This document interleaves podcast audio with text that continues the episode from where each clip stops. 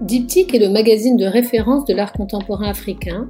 Il est produit, publié et imprimé à Casablanca au Maroc. Avec ce podcast, nous souhaitons vous donner accès aux personnalités qui animent la scène artistique africaine et marocaine, des artistes aux galeristes en passant par les curateurs et commissaires d'exposition. Ce podcast vous est offert avec le soutien du groupe Maroc Télécom, partenaire de l'art et de la création. Aujourd'hui, je reçois Myriam Berada, que je connais depuis bien longtemps, car nos projets respectifs s'entrecroisent et se soutiennent depuis plus de 8 ans dans le champ de l'art contemporain au Maroc et en Afrique. Depuis 2012, Myriam Berada conçoit et met en œuvre les projets artistiques de la Fondation Alliance et elle dirige également les éditions de la Fondation.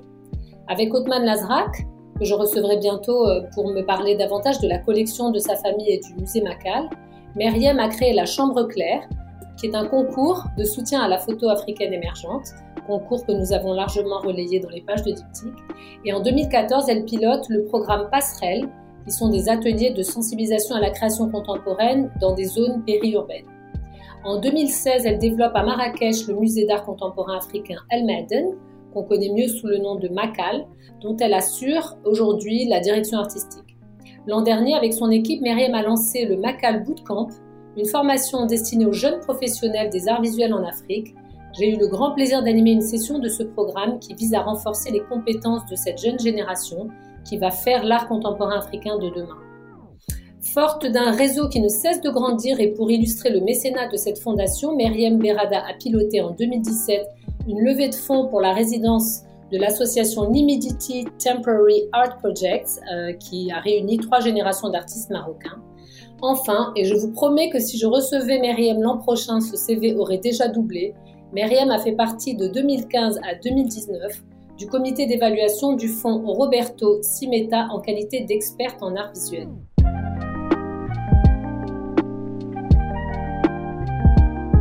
Myriam Berada, bonjour et merci de, faire partie de cet épisode du podcast. Merci, merci à toi. Alors, Myriam, donc, euh, euh, nous enregistrons ce, podcast euh, donc en début du mois de juin, en pleine crise du, Covid. Donc, évidemment, je vais te poser une question liée à l'actualité.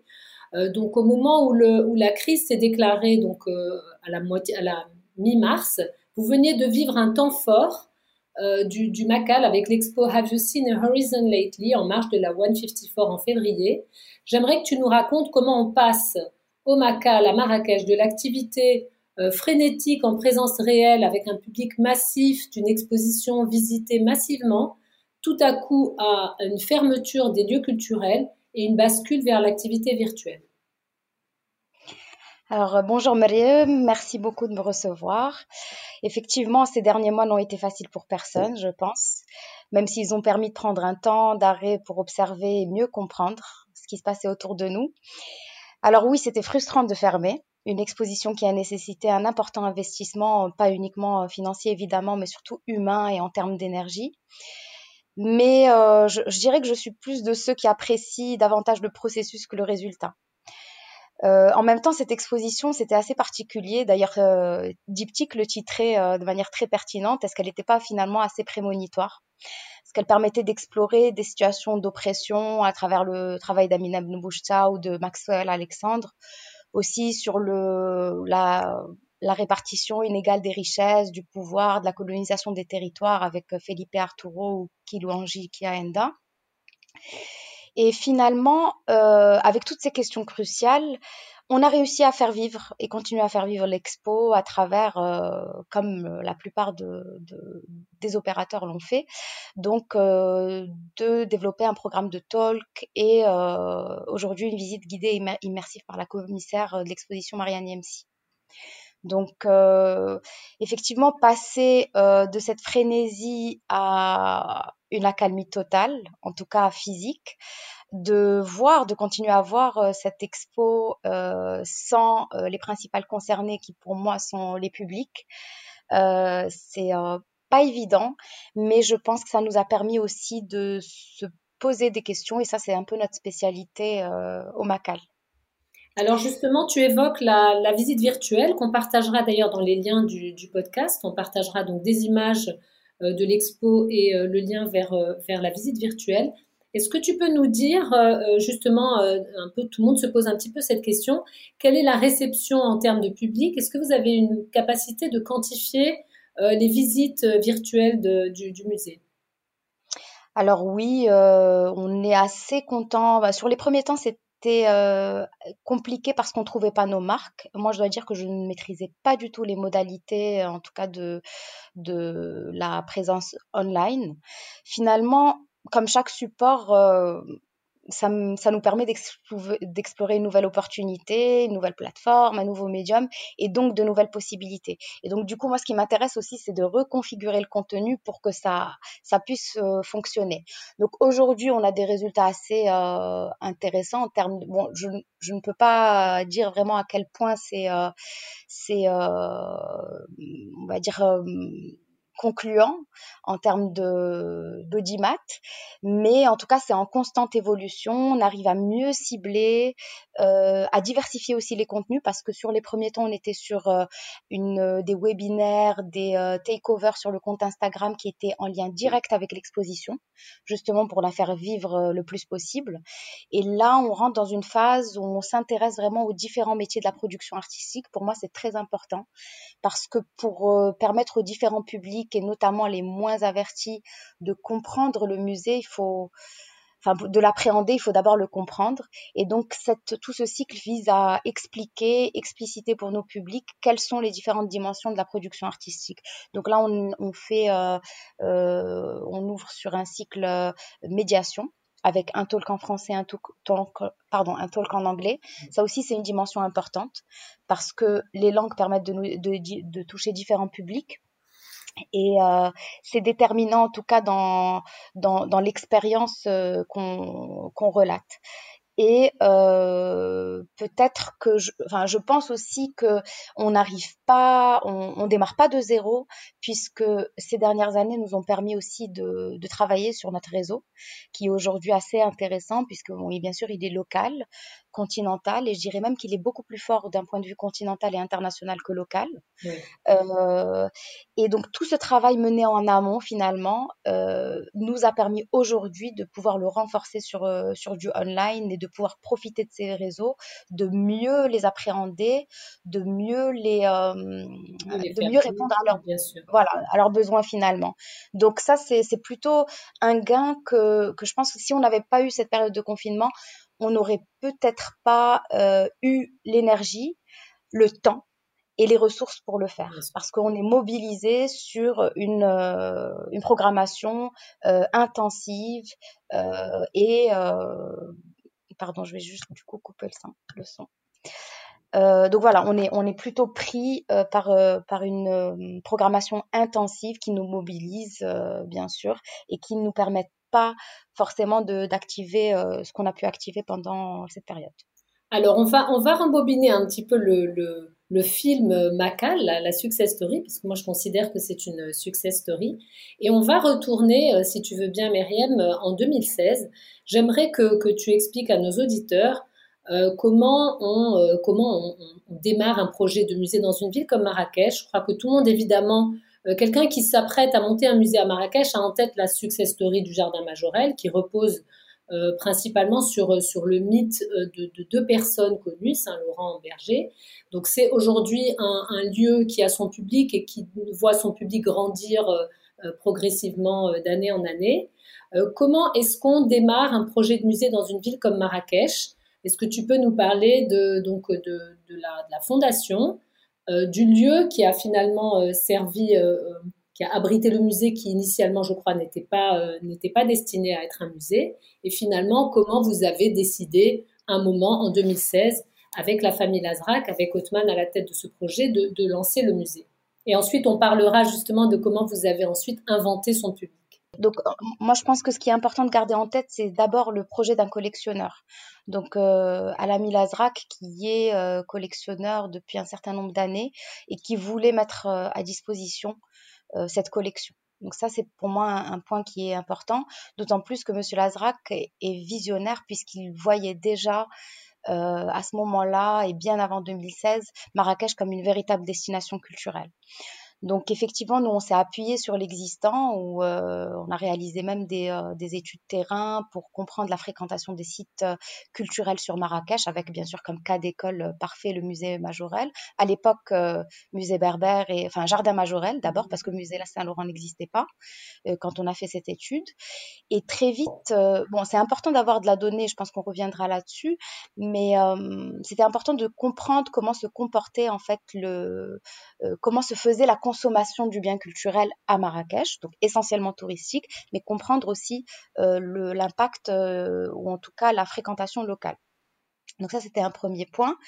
Euh, maintenant, en termes d'approche, je pense que la fondation, l'expérience de la fondation a été déterminante pour construire ce musée. Donc même si la fondation est basée à Casablanca, on a développé en 2013 un programme qui s'appelle Passerelle, euh, dont tu as parlé, et qui visait à sensibiliser les différents publics, et en particulier jeunes publics en zone périurbaine, aux arts visuels. Donc de manière, euh, on va dire, plutôt organique, puisqu'on allait sur le terrain rencontrer euh, les parties prenantes, les potentiels intéressés, aidés par les animateurs sociaux qui faisaient partie d'un programme, d'un autre des programmes de la Fondation Alliance Morafek, ou accompagnateur social, et qui nous ont aidés à construire des ateliers on va dire, ad hoc pour ces, enfin, bah, pour ces populations, pour ces types de publics.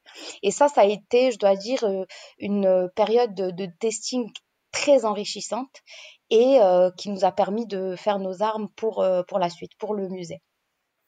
Donc ensuite, pour construire vraiment le modèle, et j'utiliserai plus le la terminologie approche plutôt que modèle, même si j'avais bien sûr une feuille de route en tête en rédigeant projet scientifique et culturel. Mais je, dirais même que l'approche, en fait, s'est construite au fur et à mesure en vivant le musée au quotidien. Moi, je suis intéressée par, euh, par, l'approche, euh, l'approche qui vous a guidé, parce qu'en fait, moi, ce qui m'intéresse dans le, dans le projet Macal, c'est qu'il s'est, il s'est constitué, en fait, il, est, il a grandi en répondant aussi aux attentes de son public. Il s'est mis très vite en conversation, en fait, avec un, avec un, un écosystème. Euh, c'est intéressant parce que l'écosystème, c'est l'écosystème qui a, qui a créé le Macal, si, si je peux dire. Parce que moi, j'ai fait partie de cet écosystème et donc j'ai vu le Macal euh, se mettre à répondre aux attentes d'un écosystème. Donc j'ai vraiment à cœur de faire comprendre à nos auditeurs, de ton point de vue, comment vous vous êtes mis justement à l'écoute de cet écosystème? Merci, parce que c'est vraiment ça. En fait, l'attitude, ça a été une attitude d'écoute surtout, de tester, de se questionner beaucoup. Et euh, bien sûr, il y a eu des initiatives à travers le continent qui ont été très inspirantes sur mmh. l'approche des publics en particulier. et je pense à des initiatives comme euh, la Fondation Zinsou, comme euh, Darb monté par Moïse Nasr, donc vraiment sur tous les horizons et qui ont, qui, moi en tout cas, m'ont permis de réfléchir sur ce que je souhaitais de ce musée. Et encore une fois, euh, il fallait qu'il soit à l'image de ce que la famille Lazrak a souhaité, c'est-à-dire mettre à disposition cette passion, cette création euh, dont ils, ont été témoins, mmh. euh, à disposition du grand public. Donc, dans tout l'équipement, je pense et j'espère en tout cas que qu'on a réussi à retranscrire cet esprit, y compris dans la programmation et dans chaque détail.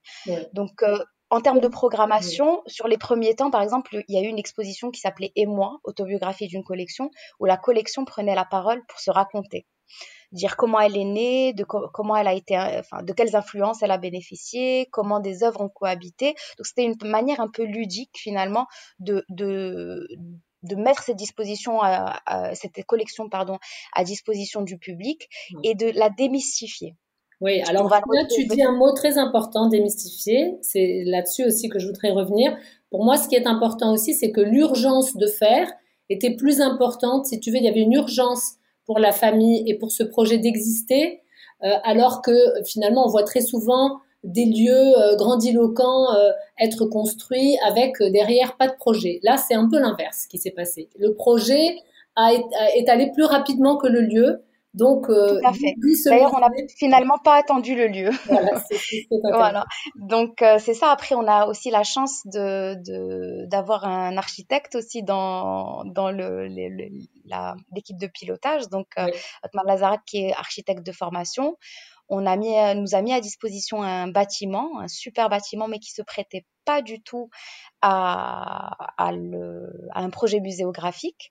Et finalement, on s'est aussi euh, aidé des services de Jean-François Baudin pour euh, créer un véritable équipement muséal. Et aujourd'hui, on est vraiment ravis parce qu'on a, on reçoit différents publics qui, qui ont, qui est enfin qui, qui ne croient pardon, qui peinent à croire que euh, c'était pas pour être un musée. Voilà. Est-ce que tu peux euh, dérouler pour nous peut-être les, les, grands, euh, les grands temps forts depuis la création du musée, les grandes expositions et comment elles ont fait grandir euh, ce, ce, projet muséal et son, voilà, et son, et son projet scientifique? Bien sûr, mais si tu permets, je continue juste sur en fait comment euh, l'approche se, se, construit, mmh parce qu'il y a la question de la programmation effectivement, mais il y a aussi la question en fait de justement travailler sur l'habitude de consommation culturelle.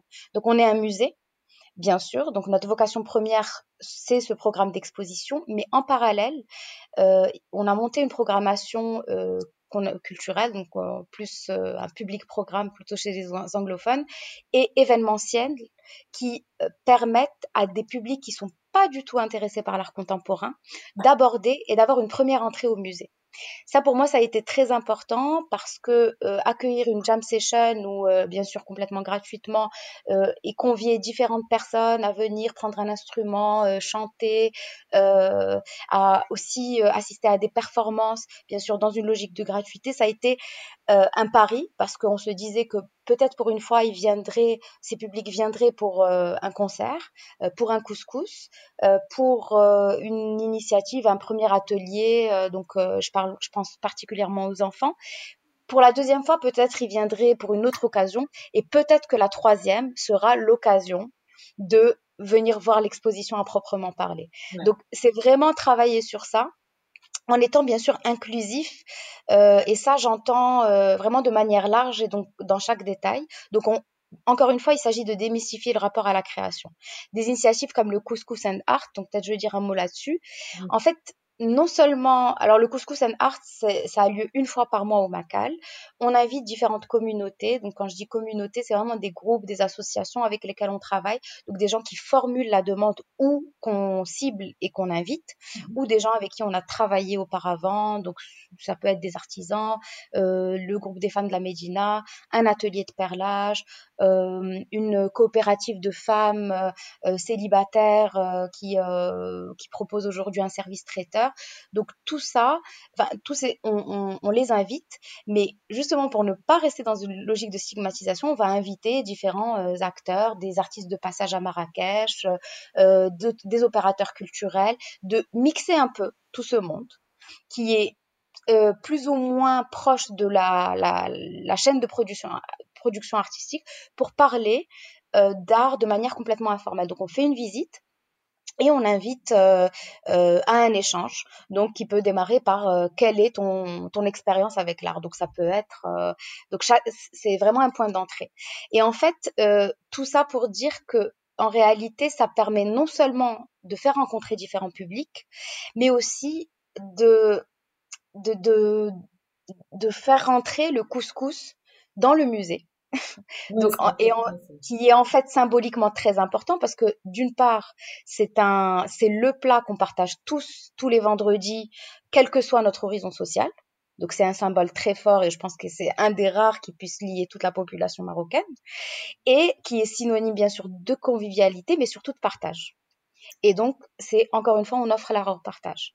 Ensuite c'est à travers euh, différents euh, euh, différents, on va dire, euh, fonctions. Donc, par exemple, le Macal Shop, on va aussi continuer de travailler avec les personnes qui sont venues à nous et de tisser ce réseau. Il y a aussi le choix des prestataires qui, pour moi, est déterminant. Donc, je vais privilégier euh, travailler avec des jeunes photographes, caméramans, graphistes, euh, des manutentionnaires pour l'accrochage, que qu'on va se laisser la liberté aussi de pouvoir accompagner. Donc, ça demande par contre beaucoup de patience, d'énergie. Euh, mais en même temps, on se dit que dans le, système, l'écosystème dans lequel on est aujourd'hui, qui ne permet pas de se former et de d'évoluer en tout cas, euh, on euh, je, je, me dis que c'est une forme de petite résidence aussi pour chacun. Donc euh, voilà. Et euh, voilà, c'est tout l'effet des synergies aussi en général. Donc on va utiliser l'équipement résidence, le bootcamp, euh, le Macal Lab, le Macal Shop, et pour pouvoir piocher dans toutes ces possibilités et pouvoir créer de réelles opportunités pour chacun.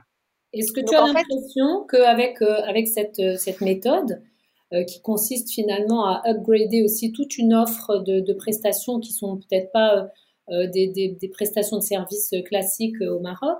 Est-ce que tu as l'impression d'avoir euh, fabriqué un petit écosystème de prestataires pour un musée? Est-ce que vous avez l'impression d'avoir finalement, de leur avoir permis de, de, se former à des métiers? Est-ce que vous avez par exemple un réseau de gens qui, qui accrochent, qui, sont capables de faire voilà de, de la communication digitale autour des projets, euh, des, des, médiateurs, enfin tout, tout ce qu'on estime devoir entrer dans euh, euh, l'écosystème de travail d'un musée.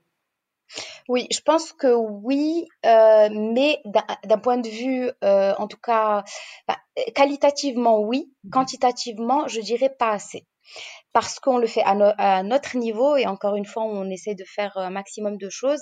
Mais euh, moi je tiens vraiment à la qualité et, et à l'importance en fait euh, de privilégier aussi le lien humain. Donc je préfère passer plus de temps avec une personne et prendre le temps parce que de d'évoluer ensemble finalement parce que j'aime aussi prendre des prestataires extérieurs qui vont avoir un, un recul et un regard différent. Donc, je pense qu'à ce stade, on a on a construit ce réseau, mais je pense qu'on a besoin de beaucoup plus d'acteurs si on veut être euh, plus pertinent. Bien sûr. Alors sur la question du, public, euh, tu nous as euh, parlé de, votre méthode pour fabriquer aussi une audience qui n'est peut-être pas l'audience naturelle d'un musée au Maroc, en allant donc chercher dans des registres géographiques et sociaux les plus larges possibles. Est-ce que comment vous avez construit votre écosystème africain plus spécifiquement? Comment vous y êtes pris? Est-ce qu'aujourd'hui, Macal est identifié euh, à sa juste mesure dans l'écosystème d'art contemporain africain? Alors à sa juste mesure, je ne peux pas vraiment répondre à la question, mais ce qui est certain, c'est qu'il suffit de, de voyager euh, euh, sur le continent pour voir à quel point le Macal est, est, est, reconnu. Et ça, c'est vraiment, vraiment gratifiant parce que en réalité, il est plus connu sur le continent. Et ça, je pense que ça, c'est lié à un phénomène de, de, je pense que c'est une, une forme de fierté qu'un tel hein, existe. Comment? C'est pareil pour le magazine Diptyque. c'est le même problème. non, mais c'est certain, mais après, ça, je pense que ça dit beaucoup, euh, même en termes de communication. Alors, euh, au départ, ça a été vraiment une approche, on va dire, individuelle, où euh, on privilégiait, bien sûr, il fallait identifier les acteurs et à travers aussi nos voyages, euh, les foires, euh, la Biennale de Dakar qui a été euh, et qui est toujours déterminante pour faire de belles rencontres. Donc ça a été très progressif et on a démarré quand même en 2012. Donc aujourd'hui, grâce à l'accélérateur Instagram, parce qu'il faut pas se leurrer, ça a été quand même une, un tremplin exceptionnel et notamment sur euh, les jeunes publics et puis toutes les fondations, les euh, euh, les commissaires.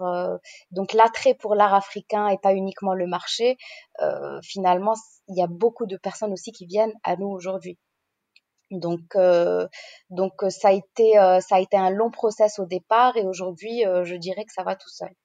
Alors justement, comment est-ce que vous comment est-ce que vous travaillez sur les sur la programmation, sur les, expositions, les grandes expos?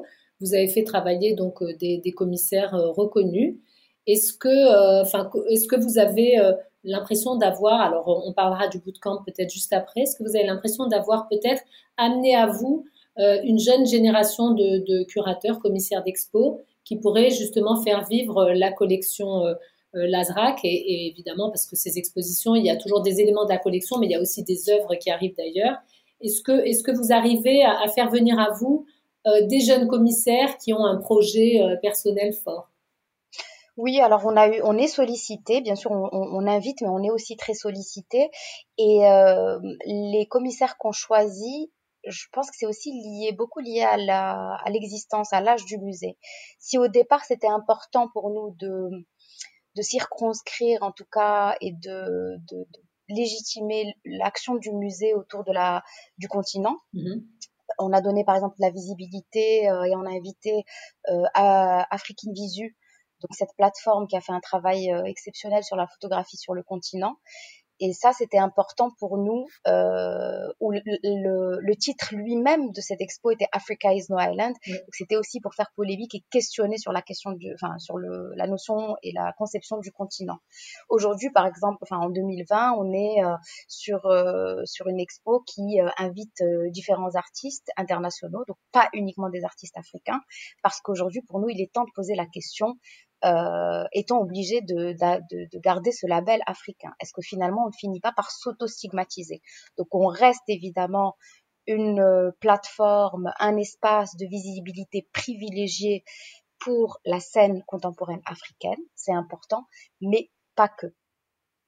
Alors justement, quelles sont les, les grandes questions que, que, vous souhaitez adresser dans vos expositions? Tu, en préambule à, cet épisode, euh, tu évoquais donc euh, la dernière expo, celle de février en marge de la 154, sur, euh, donc, qui est une expo internationale, hein, comme tu viens de le dire. quels sont les, grands sujets que vous adressez à travers ce musée et finalement quels seront, après la crise qu'on vient de vivre, les sujets que vous aurez à cœur d'adresser au public? Alors pour l'instant, la question de la crise euh, ne fait pas partie de notre programmation. Sur euh, sur ce qui était prévu pour euh, les mois à venir, évidemment tout est plutôt en stand-by parce qu'on est obligé de tout revoir d'un point de vue budgétaire, mais de faisabilité purement logistique parce que il faut faire refaire partir des œuvres, sachant que c'est quelque chose qui n'est pas du tout aisé, que à chaque exposition c'est toujours le gros souci, euh, euh, le, enfin le principal écueil qu'on a euh, d'un point de vue ben, douanier, paiement, compréhension même de l'enjeu. Donc ça, pour l'instant, c'est, on n'a pas forcément de visibilité là-dessus. Ce qui est sûr, c'est que on aimerait, même si les deux dernières années ont permis vraiment de réaliser un shift important dans la collection euh, dans le, le, fait de collectionner, c'est de privilégier les productions d'œuvres parce qu'on est dans un écosystème où malheureusement on n'a pas pléthore de centres d'art ou euh, de mécènes qui sont prêts à financer des productions. Donc ça, c'est quelque chose qu'on a privilégié et que je trouve que les mécènes de son musée, ce musée est accepté de moins posséder et de plus produire et quelque chose quand même de un signal assez fort. Oui. Euh, ensuite, il y a quand même cette collection qui est très intéressante et je pense qu'il faut aussi euh, mener un peu plus de recherche dessus. Donc pour moi, ce qui nous manque aujourd'hui, c'est vraiment le, comment peut-on vraiment construire du sens si on n'a pas, euh, je dirais pas qu'on n'a pas d'écrit préalable, mais il y a un vrai travail de recherche. Donc peut-être plus privilégier des euh, des expositions qui sont en lien direct avec la collection et donc d'inviter justement des curateurs à réfléchir, euh, sachant qu'il y a encore beaucoup à faire euh, sur euh, bien sûr l'art moderne au Maroc. Il y a encore, euh, je pense, des expos monographiques qui devraient se faire euh, et qui se font pas encore. sur le continent aussi, de consacrer des artistes qui sont malheureusement euh, pas encore connus. Donc euh, il y a encore euh, du chemin, je pense. Beaucoup. Bah, écoute, justement, ce que, ce que tu viens de dire, évidemment, je repense à la très belle exposition que vous avez accueillie l'hiver dernier, une très belle expo qui a démarré à Londres, à Mosaic Room, une, belle expo sur Mlehi, curatée par Morad Montazami. Euh, Est-ce que j'aimerais avoir ton point de vue et ensuite on, finira aussi sur euh, la chambre claire parce que j'aimerais qu'on finisse sur la, photo, euh, la jeune photo émergente. Mais là, pour parler plus précisément du, Maroc et peut-être l'étendre aussi un peu au continent puisque tu organises le bootcamp, j'aimerais avoir ton avis, Mariam, sur l'avenir aussi du petit public curatorial qu'on qu attend qu'on appelle de nos voeux. Moi, je le recherche dans les pages du, du magazine. Je, je, cherche ces personnes qui écrivent, qui pensent, qui sont capables de d'articuler euh, euh, tout ce qu'on voit euh, tout, pendant tout un an, euh, euh, des, des, expos, des biennales, des foires, et, et, articuler de la pensée autour de ce qui se passe en Afrique. Est-ce que tu vois émerger une génération de gens qui écrivent, quelle que soit la langue hein, La langue n'est pas un problème.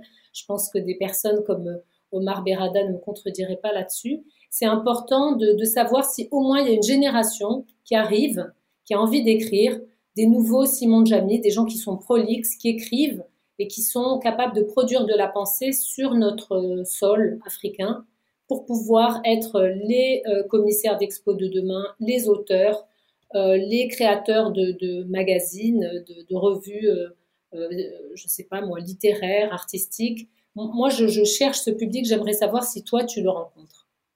Ah, moi, j'en suis convaincue. Euh, je pense qu'il y a une vraie, euh, il, y a, de vrais euh, talents et j'ai, à travers la programmation du musée, en tout cas, moi, j'ai l'occasion d'échanger avec des personnes brillantes. maintenant, il faut pas oublier que ce qui rémunère le plus aujourd'hui, ce sont les expositions. Donc, on se dirige plus vers le commissariat.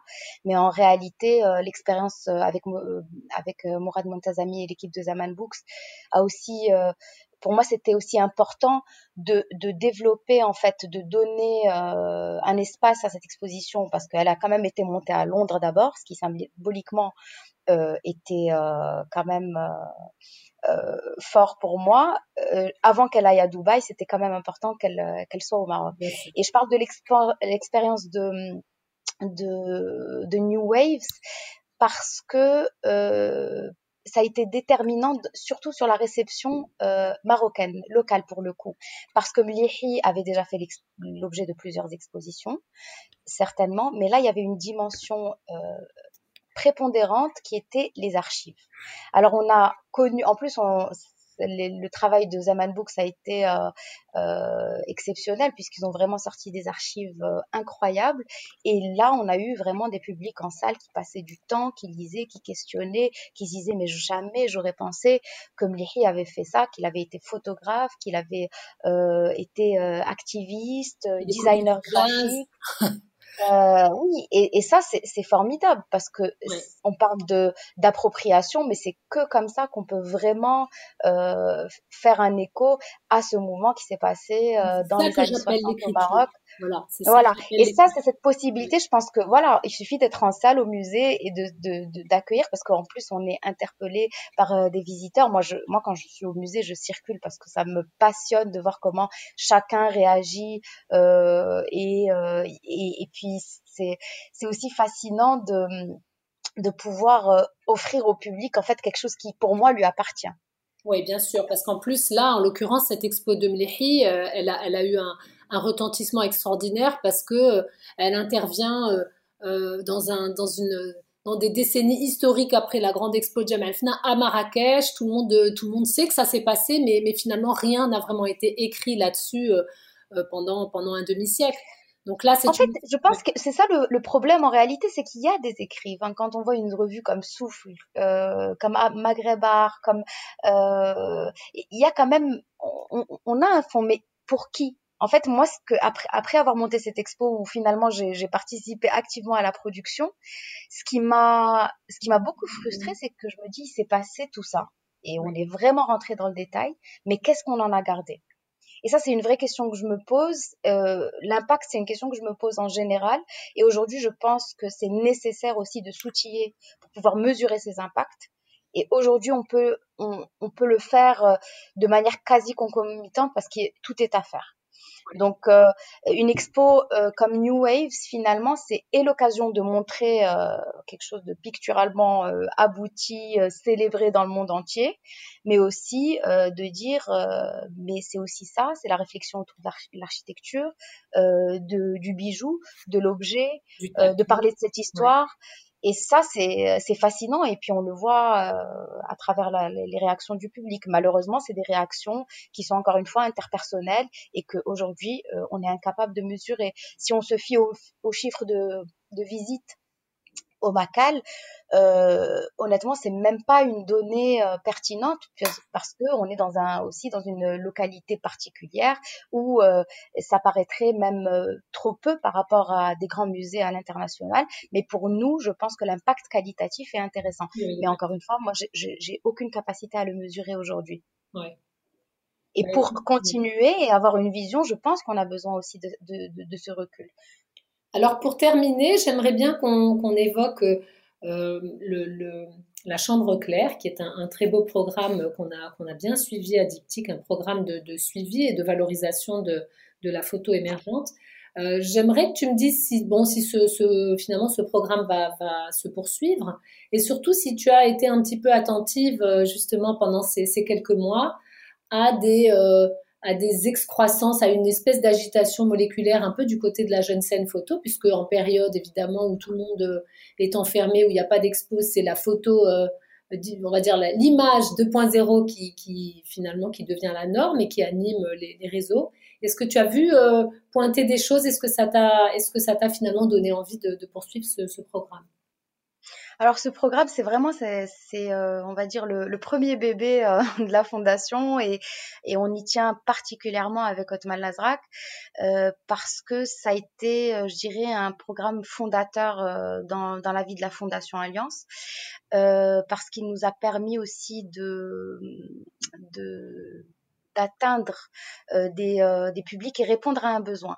Maintenant, la réalité, c'est qu'en 2013, euh, la question de l'exposition personnelle était une fin en soi aujourd'hui euh, dans l'écosystème actuel proposer euh, comme euh, prix de concours d'avoir une exposition solo avec la résidence bien sûr qu'on connaît, la mise en contact avec les professionnels, etc. C'est intéressant, mais c'est pas suffisant. Aujourd'hui, la scène a évolué. Sept ans après, on a effectivement, et tu le dis très bien, on a une véritable effervescence, beaucoup de, de, de, photographes en plus qui sont vraiment talentueux. Aujourd'hui, je pense qu'on est plus euh, au stade de l'accompagnement, la, nécessité de professionnalisation et bien sûr de mise en réseau, de comment euh, lever des fonds, comment accéder à des fonds. Donc le, finalement, le paradigme a changé. Et c'est pour ça que le, le, la chambre claire doit changer. Oui, aujourd'hui. Voilà. Donc en fait, aujourd'hui, euh, je pense que pour nous, en tout cas, parce que l'essentiel de notre activité est le Macal aujourd'hui, pour, euh, pour un certain nombre de raisons.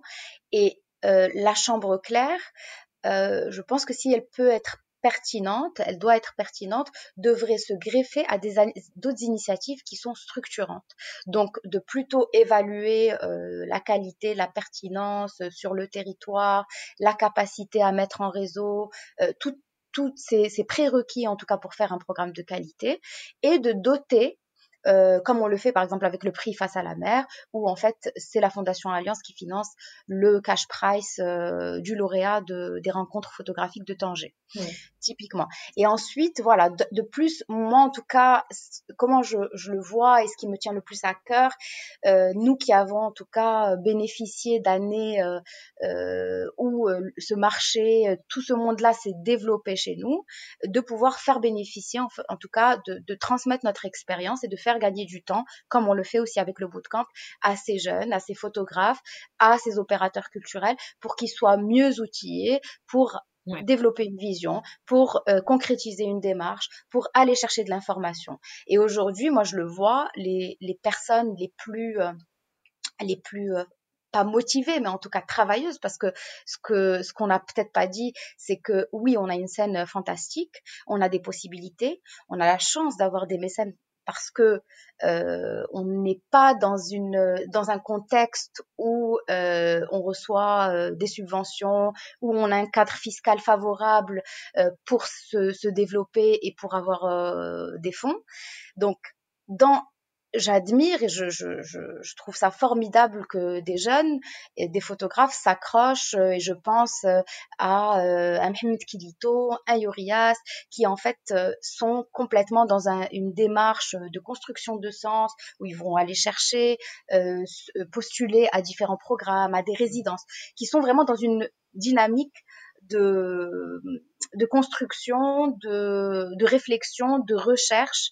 Et ça, euh, je pense que c'est déterminant. Ouais, il faut modéliser ces parcours en fait, parce que je pense que beaucoup, enfin la, la, jeune scène marocaine, que ce soit en photo ou en art contemporain, euh, enfin en art plastique, ils ont en fait une difficulté à à modéliser euh, ce, ce, que peut être une carrière dans l'art en fait. Donc ça veut dire sortir de l'école, avoir un projet, répondre aux appels à projets, postuler, candidater dans les biennales, les rencontres de Bamako. Ça veut dire qu'il faut avoir des veilles, il faut avoir les bonnes pages chargées sur son ordinateur, il faut, il faut avoir une bio prête, un portfolio prêt. Et c'est vrai que c'est tout ça qui est, qui est compliqué et qui est à, à, et qui est nécessaire.